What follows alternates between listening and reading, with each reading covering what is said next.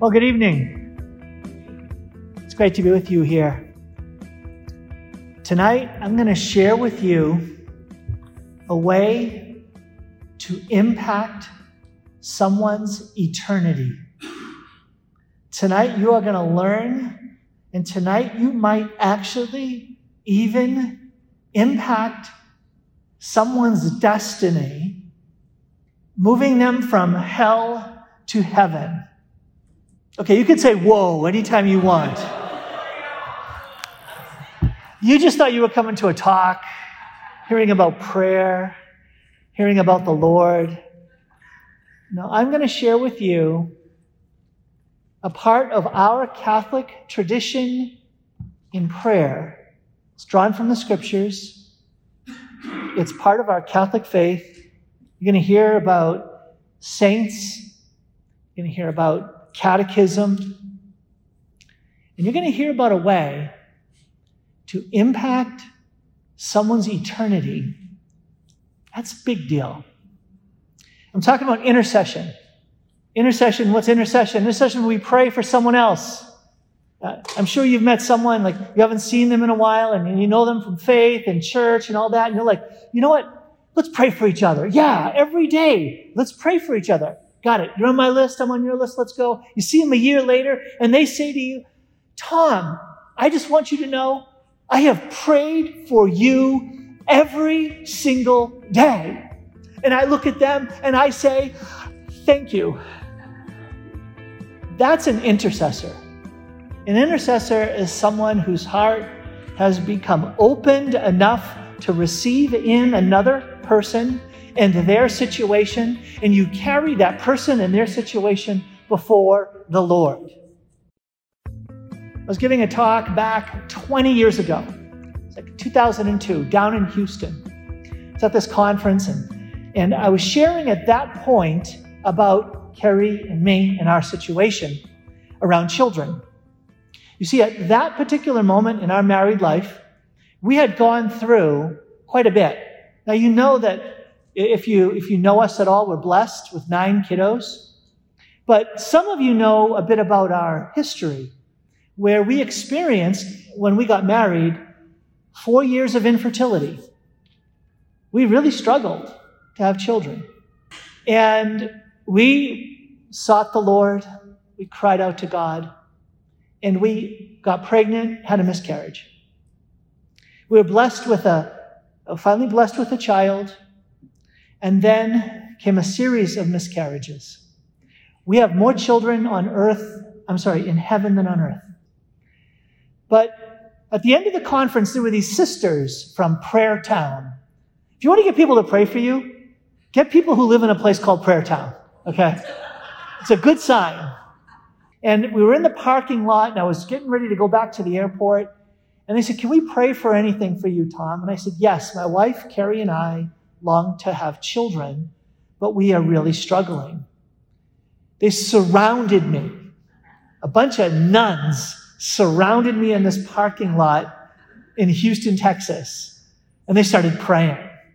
I mean, laying hands, praying, praising, crying out to God in a parking lot out loud, Lord, heal them, hear their prayer, give them children, bless them, Lord let's see, it was about nine months later, we had a child, and then it was 14 months later, another child, 14 months later, another child, 14 months later, another child, 16 months later, another child, 18 months, and then we called and said, Stop! Pray for someone else. And truth before God, when Carrie and I are out at events, and people come to us and they say, We are struggling with conceiving a child. We're like, ooh, we know a little bit about that. And so we pray, listen now, we pray that all of that holy intercession that was coming towards us, it would be imparted to the other. And we say, send us a picture of the baby a year from now. It's happened a number of times where and it's obviously because I'm so holy. No. This is the power of intercession, intercessory prayer. Tonight we're going to explore the Catholic tradition of intercessory prayer. Okay, so first of all, the call. We're all called to intercede. Remember now, discursive prayer we talked about in week one. Remember, praise, thank, petition, intercession. And we explored praising God. What does that look like? We didn't go into so much uh, gratitude or thanksgiving. Petition is when you pray for yourself. Very natural thing. We all do that. Intercession is when we pray for others. That's the difference. The Lord does want you to pray for yourself for good things for your life. He expects it. Look at the Our Father. It's filled with petitions. He longs to give you good things more than you want to receive them. And so petitioning, you, put, you pray for salvation, for your heart's desire, for daily bread, forgiveness, guidance, protection, all of those things. Beautiful, wonderful. And that's not difficult to get us to be committed to. The greater challenge is to understand the call of intercession. Now, intercession is when we pray for others. And if we're going to understand it, it goes back to our relationship with Jesus. We're members of the body of Christ. Jesus is what? The one great intercessor to the Father. Right? All intercession ultimately leads to the Father through the Son, the great intercessor. But there's also the Holy Spirit involved. And it's the Holy Spirit who's going to stir in our hearts pleading so it says in Romans 8. The Holy Spirit groans. He pleads for us and for the saints. And so we're not going to have to sort of figure out like who is it we're supposed to pray for? No, the Holy Spirit is going to stir within your heart those whom He is putting into your heart for you to carry to the Lord for you to carry to Him. And so it's something that we're called to do here on earth, but guess what?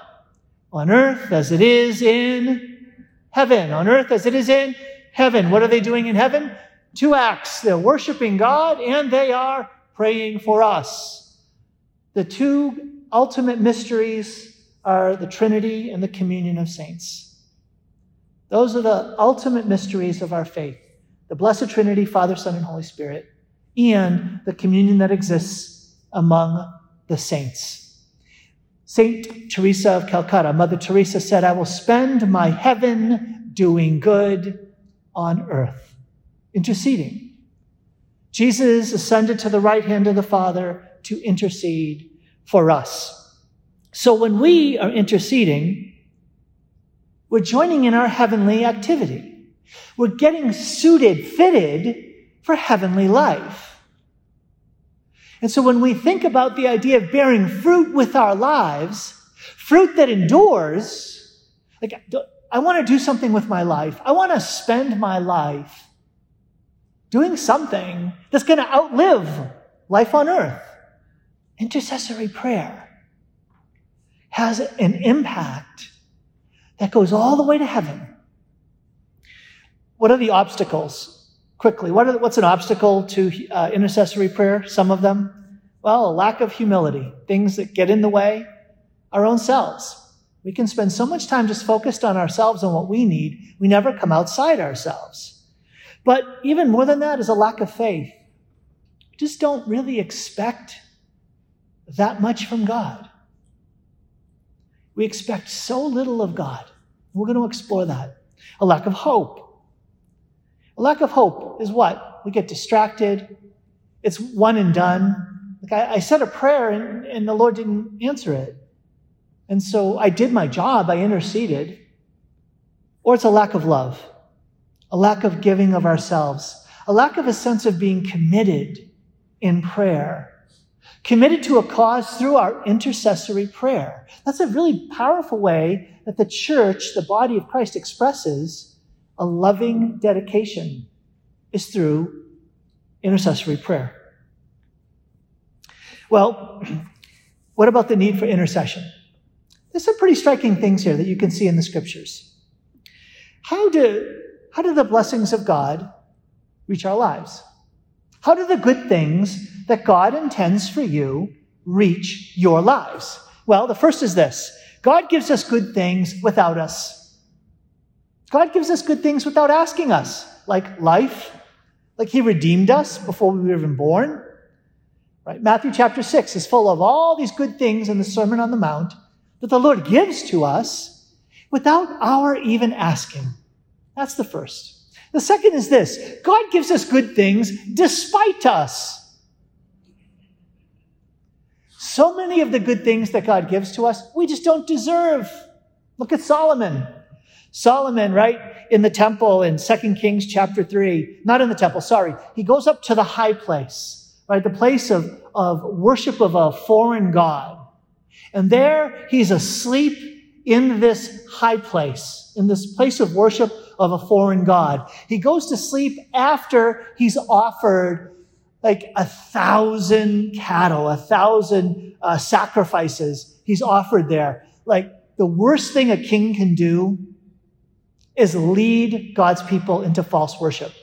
So here he is in the most prominent, famous high place, offering a massive sacrifice, and now he's sleeping there, and the Lord appears to him. And the Lord says to him, You're in trouble. That's not what he says. You know what he says? He says, What do you want me to do for you? And he says, I want discernment. Yeah, good, good decision. I want wisdom to know right from wrong. That's where Solomon became wise. He was given that gift purely out of God's mercy when he was radically failing in his mission. God gives you good things despite you. But God also gives us good things with us. Do you want to receive? The Lord doesn't make it tricky. If you want to receive, what you have to do is ask. If you want the door open, what do you have to do? Knock. If you want to find, what do you have to do? Seek. So there are blessings that God intends through our efforts. Okay. Should I put mom and dad on the spot here? What do you think?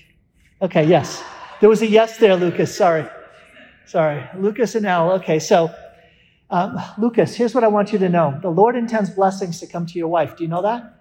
Yes, you do. Do you know that there are some blessings that the Lord intends to come to Elle's life only through your prayer. If she receives them, it's because you've prayed. Boom is right. Let's go. What are you waiting for? How shocking is that? The mystery of God's plan is that God intends to bless the ones that he has placed you in relationship with. So St. Thomas Aquinas says this. He says that the, the first you should love, love your neighbor as yourself, but the first neighbor you should love are those that God has planted you in the midst of, your own family. And so they should be first in your heart, first in your concern, not the only ones, but first. Why? God honors the relationships he established. God honors the relationships he established. If God established you as a father of that son, as a mother of that daughter, as a husband to that wife, God says, I intend to use you as a conduit of blessings to your kids to your spouse, to each other. There's something at stake in you being the father, the mother, the husband, the wife, the child, the sibling, the child to the parent. God's planted you there, and He's like, I got you there because through you I intend to bless this family. Do not doubt the radical importance of intercession as the way that God has ordained blessings to reach your loved ones. What's the experience of intercession like? Well, it's like fasting. You don't get it until you try it. Until you fast, you can read all the books you want on fasting, but you won't existentially understand the power, the gift, the meaning, the importance of, fa- of, of interceding until you actually do it. So tonight we're going to talk about that.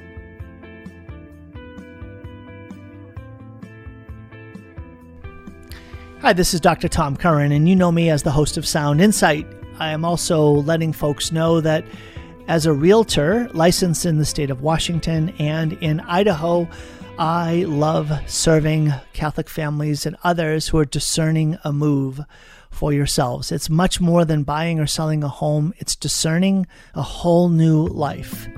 If that's something that you would find uh, a help in, if I could be of service to you, please be in touch.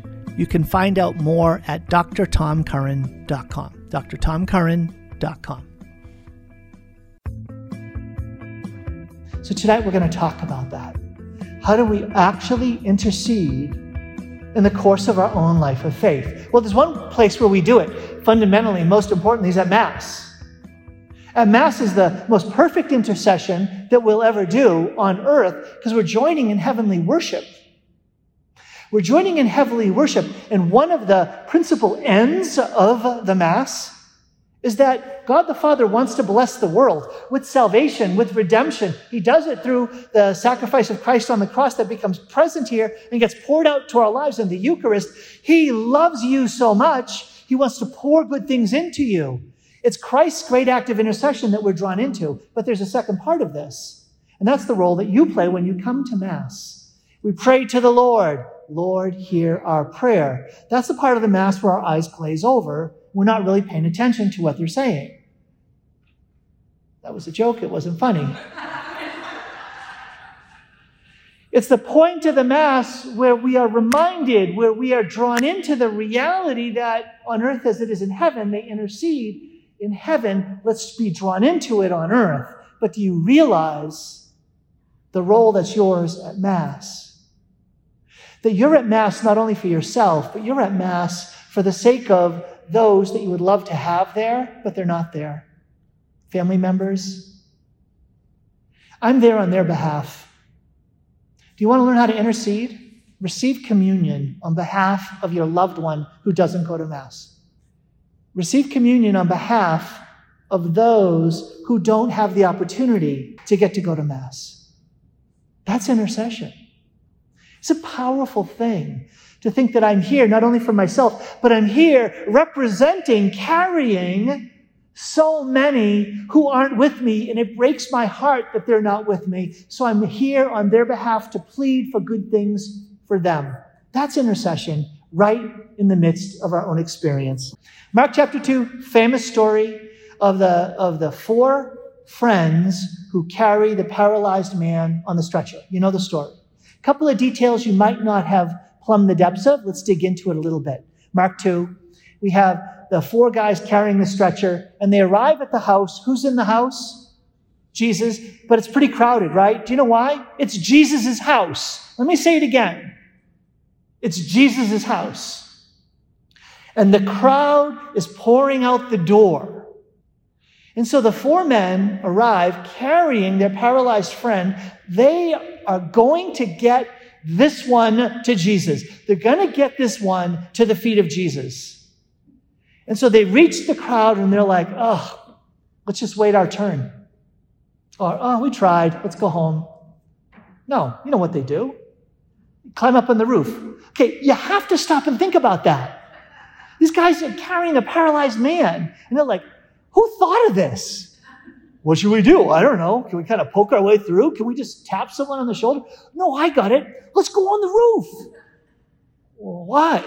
Well, we can dig a hole in the roof. Well, why? Well, then we can drop down our friend who's paralyzed right to the feet of Jesus. That's his roof. You think that's going to go over well? I think we want good things to happen. Why is this a good idea? They're not thinking of any of that. Do you know what they're thinking? No matter what else happens with my life, I'm going to get my friend to Jesus. I am not going to be stopped. So they climb up, they dig a hole. This would have been a mud roof. They dug a hole. It would have been messy as stuff dropped. And then they lower the friend down. That was not easy.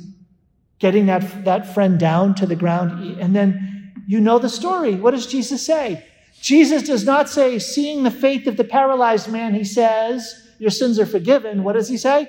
Seeing their faith, the faith of the friends wins the miracle of mercy for the paralyzed man.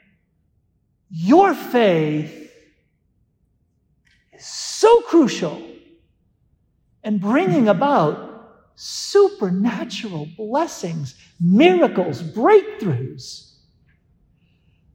But the intercessor is the one who has the spirit that says, I will not be stopped. Now, I'm going to apply what I just said about how does God bring blessings. Remember the three ways? God blesses you apart from you, God blesses you despite you, and God blesses you with you. We all tend to think that the paralyzed man was in the third category, saying, I am really in a bad spot. Please, would you guys do me a big solid and carry me to Jesus? Maybe that was it, but maybe not. Maybe this paralyzed man was completely unconscious, wasn't even aware of what was going on as he got brought to Jesus.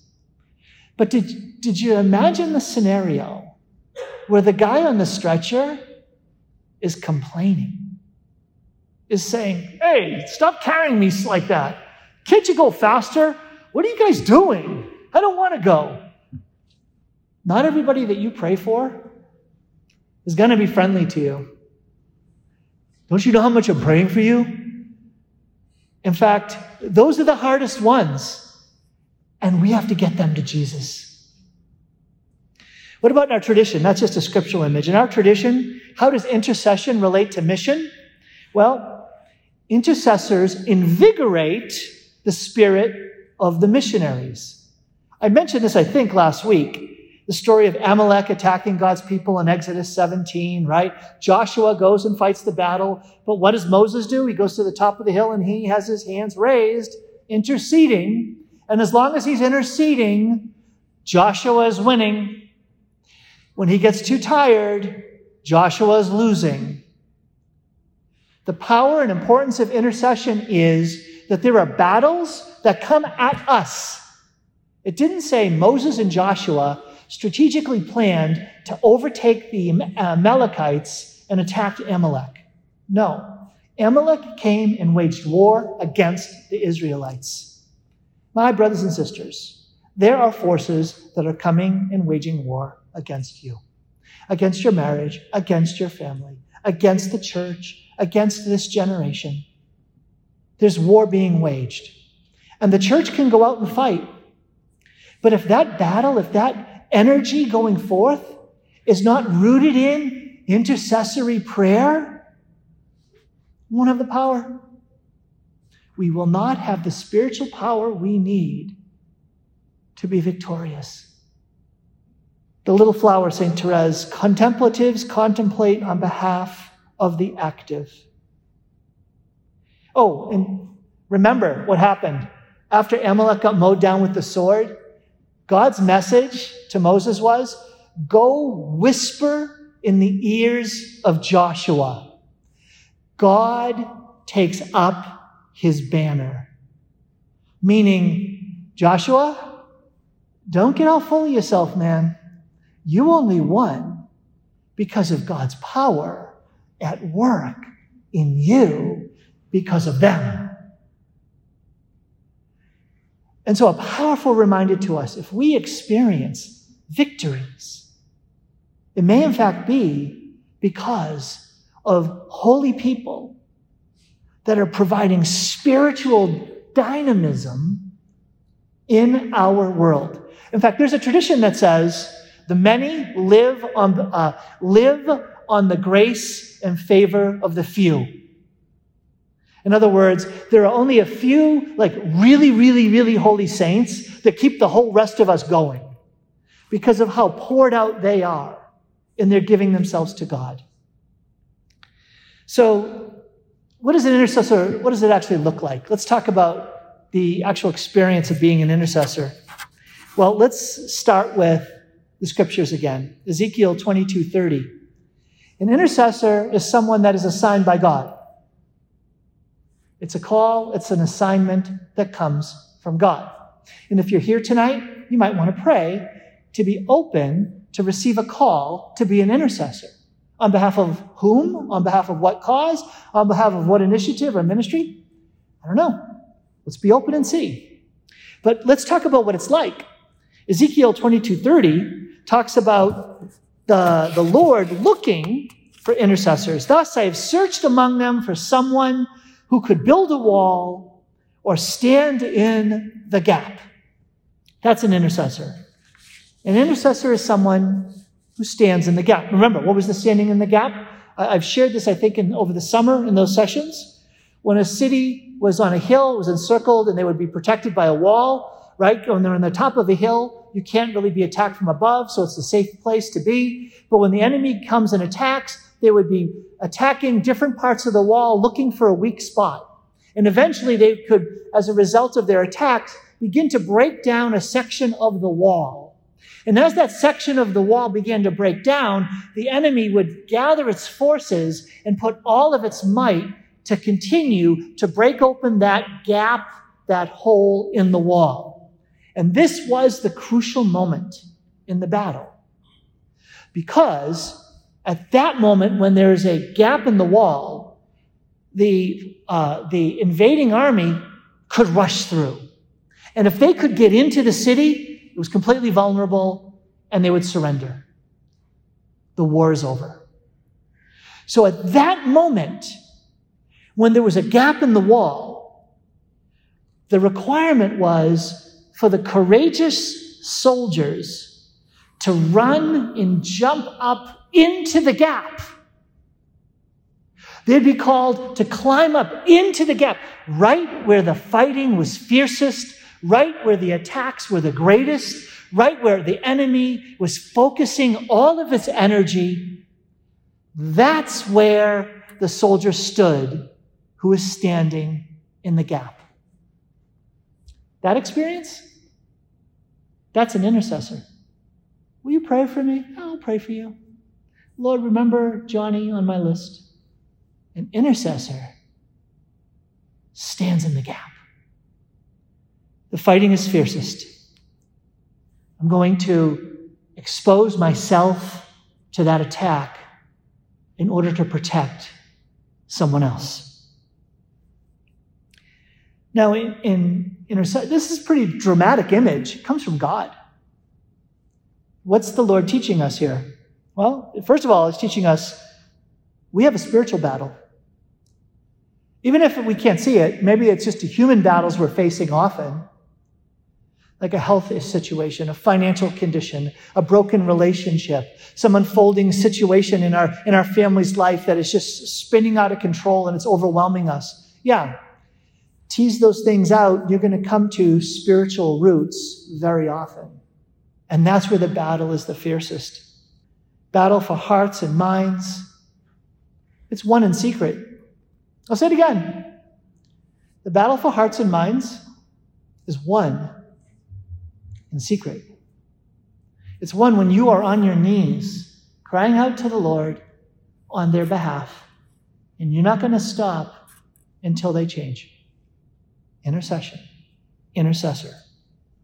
Now, what's striking here is that the Lord says that He wants the intercessor to take up the part of the people, the sinful people, against Him. Not the part of God against the people. How often do we end up praying for those sinners over there that they would convert? You know, God, you and I, like, we're holy. But those poor people, man, I better pray for them. That's often how we pray. Like, man, they're struggling and they're broken, and man, that's really hard what's happening to them over there. Thank goodness I'm over here with you, Lord. That's not the heart of the intercessor. The heart of the intercessor is, the Lord is saying, is over there, saying, help us, not help them. The intercessor doesn't say, help them. The intercessor, says, the intercessor says, save us, save me, save us. Lord, please rescue us. We are desperate for you. That's the intercessor. Moses. The Lord says, stand back, Moses. I'm going to destroy them. No, Lord.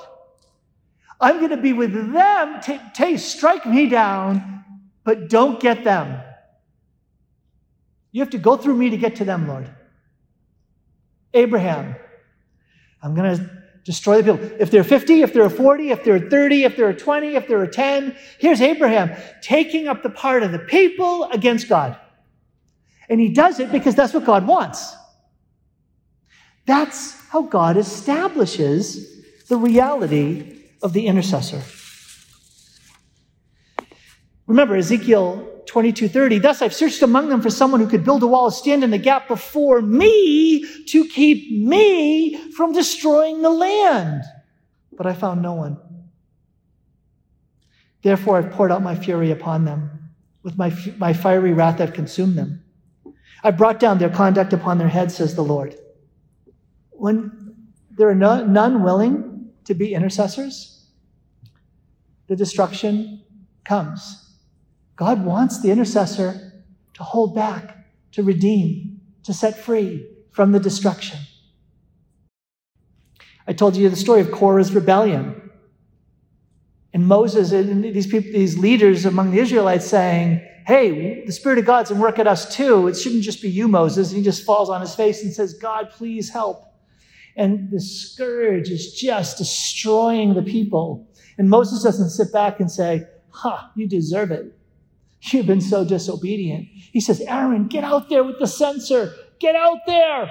And Aaron runs out into the midst with the censer and offers incense, and the scourge is warded off. Intercession. Intercession. Standing between life and death. It's a battle for souls. Okay, what happens when we start to intercede? When we uh, open our lives to become intercessors, it changes us. It changes us. It's easy when you see or encounter something that makes you upset or become critical, just to criticize.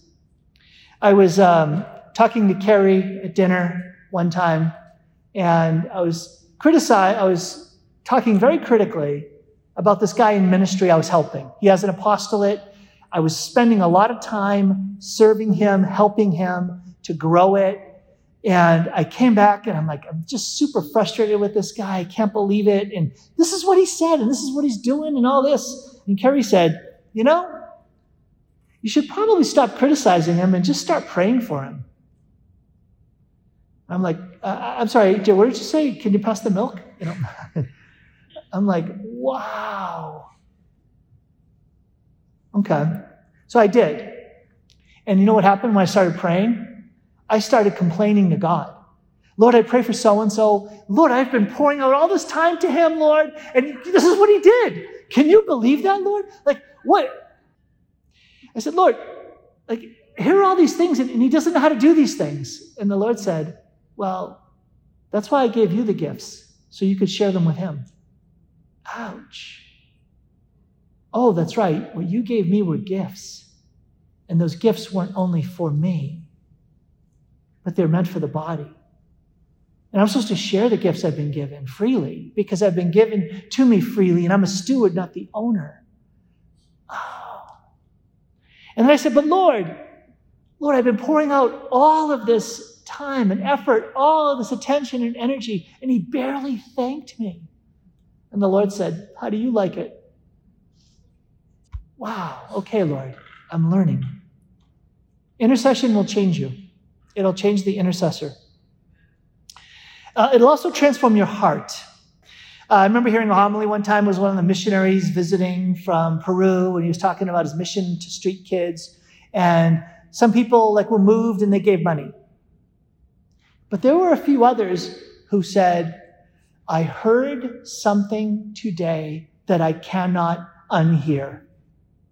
Those kids just moved in to my heart and I have to do something about it. That's what happens when we become intercessors. The transformation goes to the heart. And all of a sudden, our lives become shaped by the ones we're praying for, the ones that we're wanting to see God do good things for. Beautiful example, Romans 9, St. Paul. Now, listen to how St. Paul describes us 9 1. I speak the truth in Christ. I do not lie. My conscience bears me witness in the Holy Spirit. Like he uses three clauses to like describe how serious it is what he's about to say. Like, I really mean this. He says, There is great grief and constant pain in my heart. St. Paul. Great grief and constant pain in my heart. Indeed, I could even wish to be separated from Christ. Christ, who is his everything. Christ is life for him, death is gain. I could even wish to be separated from Christ for the sake of my brothers, my kinsmen, the Israelites. Okay, I want you to ponder that for a minute. Romans 9, one of the very, very last books that he wrote, he's saying, great grief, constant pain. He could even wish to be separated from Christ. Oh, uh, for the sake of who? The guys that stoned him to the point of death, beat him with rods, tracked him down and threw him in prison a bunch of times, tried to get him killed, were persecuting him at every turn. Those people? Yeah, those people lived in his heart in a way that was great grief and constant pain because of his love for them no matter what they're doing to him, he's willing to endure even potentially hell to save his brothers who've been trying to kill him. That's what happens to the heart of an intercessor. No, how can that be?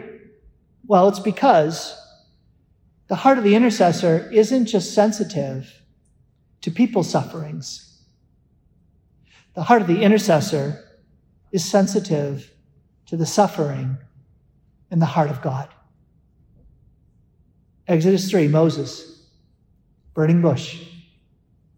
Why does the Lord appear to Moses in the burning bush? Because Moses, I have heard the cry of my people in Egypt. I have seen their sufferings and I am going to do something about it.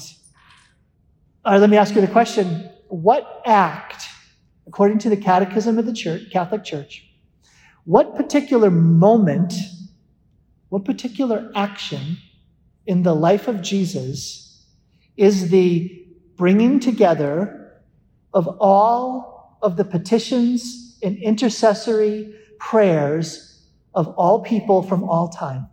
They've all been gathered together into one moment in the life of Christ. Do you know what that moment is? It's the moment where Jesus cries out his inarticulate scream before he dies.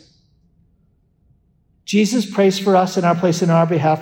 All our petitions were gathered up once for all in his cry on the cross. That's paragraph 2741. Paragraph 2606. All the troubles for all time of, of humanity enslaved by sin and death, all the petitions and intercessions of salvation history are summed up in this cry of the incarnate word. You want to become an intercessor?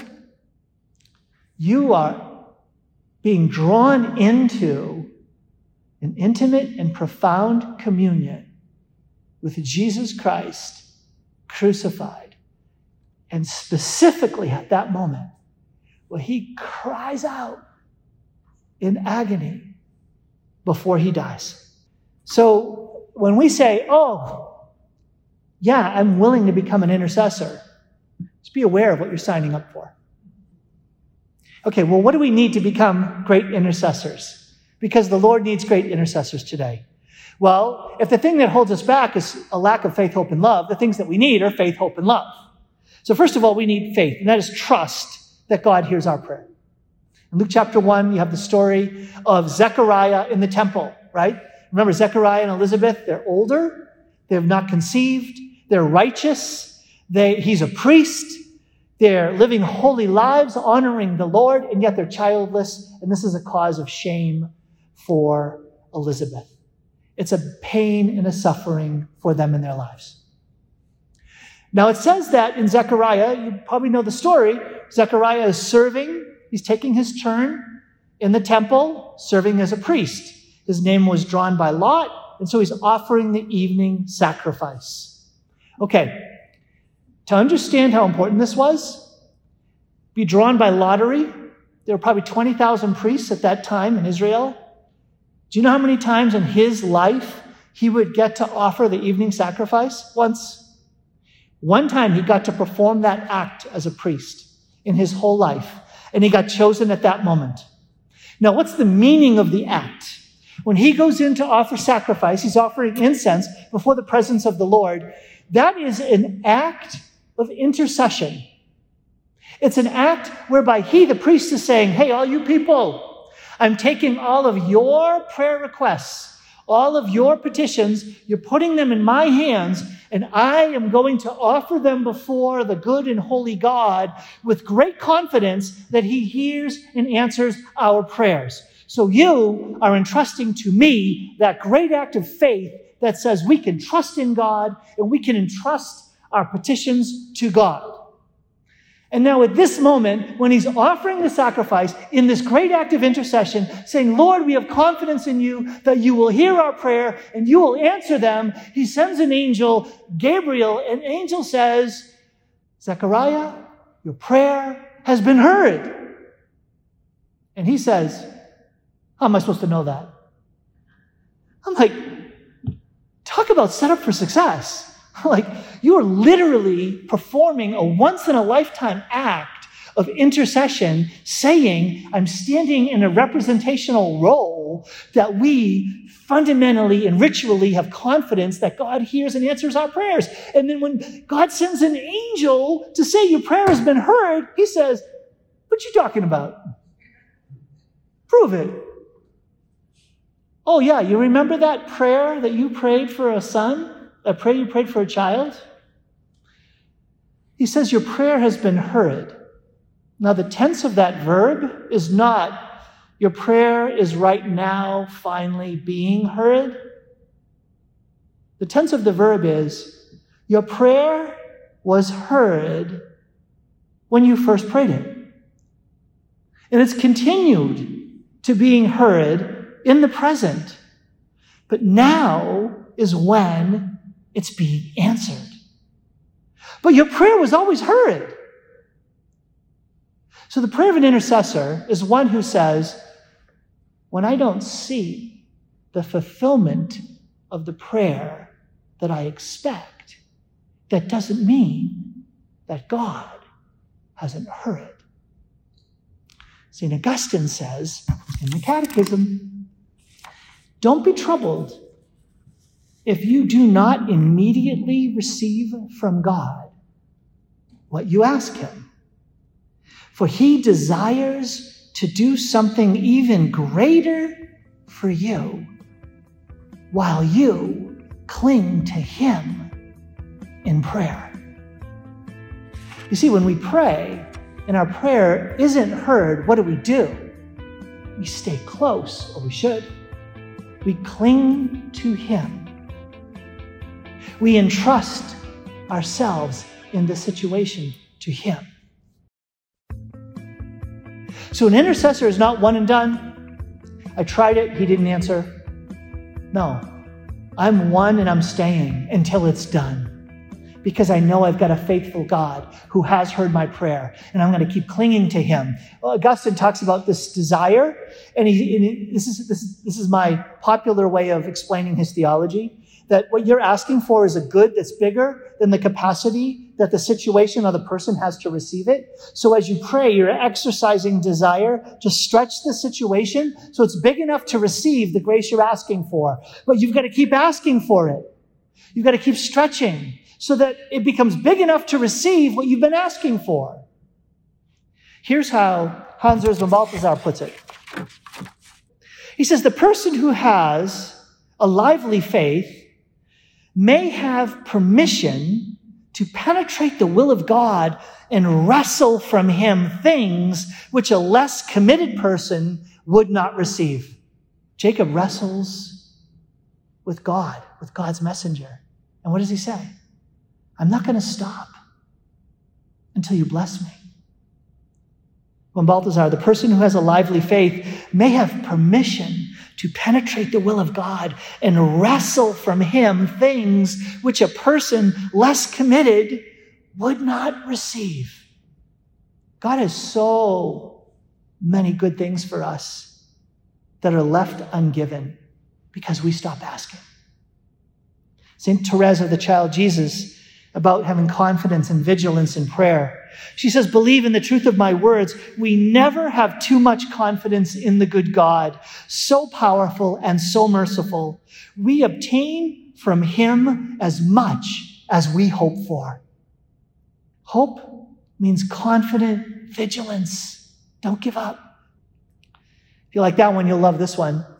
From everybody's favorite, St. Matilda of Magdeburg. This is God talking to her. I tell you the truth, in truth, it is a great joy for me when people expect great things from me. However great may be their faith and their boldness, I will overwhelm them far beyond their deserts. In fact, it is impossible that they not receive what they believed and hoped for from my power and my mercy. That's the importance of intercession. But not just faith, not just hope, love. I'm getting close to the end. So, love here means being brought in union, sharing in Christ's passionate love to redeem, forging one's whole life into an offering for others. Did you hear that? That's what love is. That's faith, hope, and love we received at baptism. We receive an infusion of the love of God, which is an urge to give of our very selves, to give ourselves, not just time, not just energy, not just effort, to give ourselves, sacrificially even, on behalf of others. That's donatio. That's to give as a gift. Christian love is self giving to the point of self sacrifice. Now, this is where I'm going to tell you how you can impact eternity. And it is something that came from the apparitions of Our Lady of Fatima to the three separate shepherd children 10, 9, and 7. Right? These little children, these two girls and a boy, two cousins, a brother, sister, and a cousin they became intercessors because of love. What happened to them? The Blessed Mother said, You're going to have a vision of hell. And what they saw were souls falling into hell like snowflakes. And they were frightened, they were shocked. It was so overwhelming to them that the Blessed Mother took them and then gave them a vision of heaven to wash away that vision that they had. But it impacted them so greatly. Why are these souls falling like snowflakes into hell? She said they're poor sinners who have no one to pray for them or to offer sacrifices for their sins. There's no one to pray to do penance, to make reparation for their sins. Now, you hear about the six months of visions and the miracle of the sun, but do you hear much about what happened to their lives afterwards? Right, Sister Lucia, you know, she lived all the way to 2005, right? But Jacinta and Francis- Francisco, they died short, much shorter lives. And um, they spent their lives offering up sacrifices, doing penances for poor souls who were near to death but far from God. Poor sinners who were near to death but far from God. It says uh, Jacinta born, she died at a very young age, like 11. She bore many other crosses spontaneously as if she had an insatiable hunger to immolate herself. This was a Vatican document about her being named venerable. She restrained her will and her temperament and was obedient to her parents and her older brothers and sisters. She deprived herself of food to give it to the poor. She did not drink water, especially in the summer heat. As a form of penance, she wore a rope around her waist. She endured everything that was disagreeable in a spirit of penance and oblation. She expressed her manner of acting and praying, Oh, my Jesus, it is for love for you, for the conversion of sinners and a reparation for their sins. I'm trying to rescue sinners who are near to death, but far from God. I have a prediction. I don't call it a prophecy, but a prediction that there's going to be a new devotion in the life of the church. Not to the holy souls in purgatory, but a devotion of redemptive rescue, a devotion of intercessory rescue, where people are willing to offer prayers, penance, and sufferings for souls near to death, but far from God. What am I saying? 500. You know what that is? 500. That's about the number of people who died while I've been talking. But it's about every seven or eight seconds someone dies. Now, of those 500 people, were all of them free from mortal sin? Were all of them ready to meet Jesus? Were all of them in a state of grace? Were all of them ready to meet their judge? Were they? In just this past hour. What if you could rescue a soul trapped in spiritual death, like Lazarus in the tomb? What if you could be a redemptive intercessor where Jesus, do you know Jesus, he rose Lazarus from, he raised Lazarus from the dead in John 11, but he needed some help. What was the help he needed? Roll away the stone. Lazarus doesn't come out unless some people roll away the stone. Through your intercessory prayer, you can say to God tonight, tonight, Lord, I know there's someone near to death right now that is not ready to meet you, trapped in mortal sin. Please accept the suffering I'm enduring. Please accept this rosary that I'm praying on my knees to please God rescue this soul from falling into hell please accept my penance on their behalf. I don't even know them. You know who they are. You know who's approaching death. You know that they're lost and they don't even realize how lost they are. Rescue them, O oh God. For that is your will for them, and I will join in it. I will stand in the gap between heaven and hell. I will not allow that snowflake to fall into the lake of fire. I will stand at that gate so that that soul gets rescued. Imagine what happens when you get to heaven. Imagine your heaven when you get there and these souls come to you and they say, Thank you. You devoted time to my rescue. You didn't watch Netflix that night. You didn't just take it easy and kick back.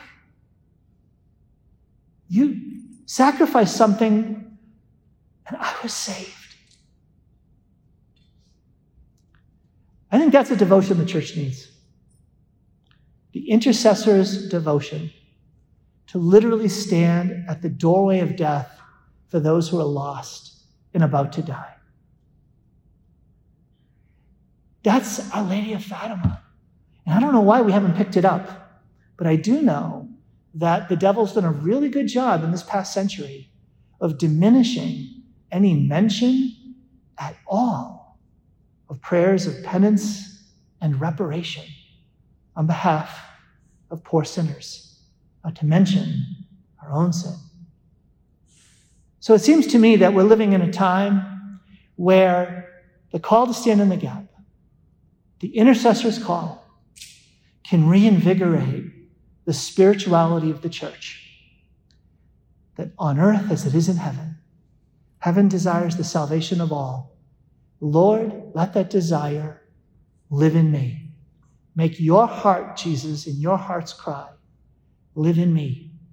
That I would have great grief and constant pain in my heart on behalf of these poor sinners that are near to death, but far from God. Take up that devotion, makes life really clear. What am I doing with this one life that I get to live? Let's pray to become intercessors. In the name of the Father, and the Son, and the Holy Spirit, amen. Lord our God, I thank you and praise you for all of the ways that you take care of us and bless us, all the good gifts that you have poured out upon our lives. Lord, I ask that you would give us the grace tonight to grow in the gift of intercession. And Lord, if, if you could give us that capacity, that willingness to also become an intercessor. First of all, for our own families, for those we love, that we'd realize the gift you've given to us to be vigilant in prayer and hoping and expecting great things from you and coming before you in love and pouring ourselves out and not stopping until you answer. Lord, give us that grace. But Lord, also widen our hearts to that cause, to that mission, to that purpose, where your heart could become alive in us for the least, the lost, and the last, for the little ones and yes, Lord, for those that are near to death, but far from God. We say yes, Lord, in this one life that we are privileged to live, that we would be useful to you in bringing salvation to the world. Mother Mary and St. Joseph, pray for us. We make this prayer in Jesus' holy name. Amen. In the name of the Father, and the Son, and the Holy Spirit. Amen.